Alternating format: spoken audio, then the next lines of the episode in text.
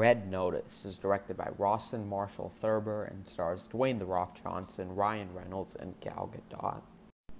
A daring heist sets an FBI profiler on a collision course with a renowned art thief and an elusive criminal. Hey everyone, welcome back to Movie Morning. We discuss all things movies, and today, like you probably already know, seeing the title and what I just said, I'm going to be talking about Red Notice, the latest film to hit Netflix. It released on Netflix two or three days ago now. I watched it a couple of hours ago, and now I'm going to be discussing my thoughts on it. I was looking forward to this mainly based off the cast, but as soon as they released the trailers, personally, I really disliked the trailers. Some of the type of action they were showing, and just seeing what they seemed to be doing with the plot, I was not into them at all. But I still knew that I was probably going to somewhat enjoy the movie because I like action movies. I like The Rock. I like Ryan Reynolds, and I like their and I think they're gonna have great banter. And I think that the movie will probably just rely on that. And if you've seen the trailer and you had similar expectations as me, you pretty much get exactly what you think you're gonna get. And I'm not gonna waste any more time because I don't think there's much setup needed for this. Let's get started. And this movie, now I can see it absolutely does like rely on Ryan Reynolds and The Rock and their banter. Ryan Reynolds, for me, I still find him funny, and it is the same old Ryan Reynolds. I don't think he's too different. Like, for example, in Free Guy, I thought they actually did a good job of going a bit deeper with his performance. But with this movie, you don't really get anything too different. But I personally am not tired of him yet. I really enjoy him, and I still love to see him in movies, especially, you know, action comedies. And I think he has some genuinely really funny lines and has some funny banter with The Rock. And I, again, I still find Ryan Reynolds funny. Does a great job here as an art thief, and he plays off The Rock very well. Speaking of The Rock, he's someone who I've started to kind of get a bit uh, washed out with in terms of my enjoyment of him in movies because I've seen him in so much now, and he's playing, you know, just that presence again but he still is charming and likable enough to where whenever he is playing off Ryan Reynolds or another cast member in this movie, he, I still find him fun to watch. So I guess I can't really attest to that with this movie. And obviously, the other part of this trio is Gal Gadot. And in this movie, she's not actually in it as much as I think you might expect, considering they're headlining. This is like a, you know, they're the main three stars, but she's not in the movie all that much, much, especially for the first hour or so but she clearly had a lot of fun playing this a bit more vil- villainous role if you've seen the trailer. And she had fun, and I think that she did a good job for what the movie required, but she never stood out when compared to The Rock and Ryan Reynolds. But obviously, that's nearly impossible to do in a movie like this.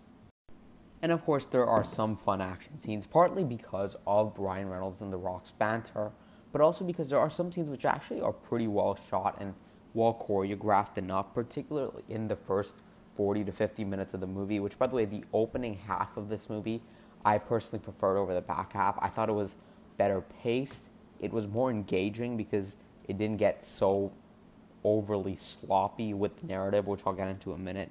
But it was a bit lighter on that, and it kind of relied on their banter. And it's when they first got acquainted, so it's even a bit more fun, and you know, like it's a bit more uh, rivalry kind of at points, and I personally enjoyed that a bit more. And I actually really liked the opening half of this, but it does have a lot of exposition, and that gets to me discussing the story for a bit.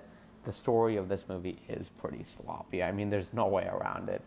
It's really convoluted at points, and especially once you get into like the back half of the movie and even the third act, there's a few moving pieces which don't make a lot of sense and it just feels sloppy and that not everything feels fully fleshed out in terms of the narrative and some of the side characters, particularly the the kind of like the FBI I think that gets involved at a few points. It just doesn't fully add up right if you're thinking about it a lot, but you're not really watching this movie for that. I just did want to mention that.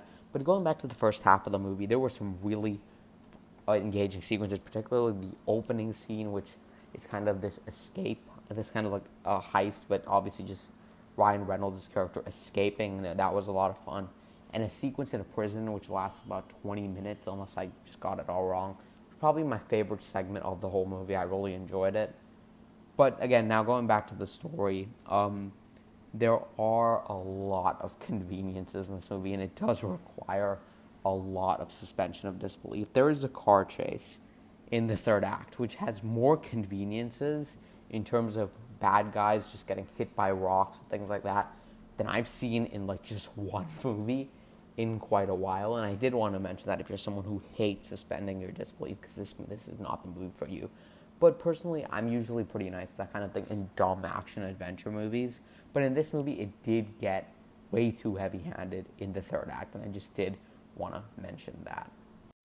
And honestly, I don't even actually have too much more to say. I overall actually quite enjoyed Red Notice for the most part. Actually, quite a bit more than I was expecting. I didn't know if I'd fully enjoy this because the trailers kind of worried me, but you know, just getting to my final thoughts, Red Notice is actually not bad. I actually enjoyed a majority of it. Obviously, it is carried by Ryan Reynolds and The Rock's manager, and Gal Gadot seems like she's having a lot of fun. There's some fun action, particularly in the opening half of the movie, but it does start to lose steam a bit near the end, and the story is pretty sloppy, and there's way too many conveniences you have to buy into at a few sequences. I'm gonna give Red Notice a B minus.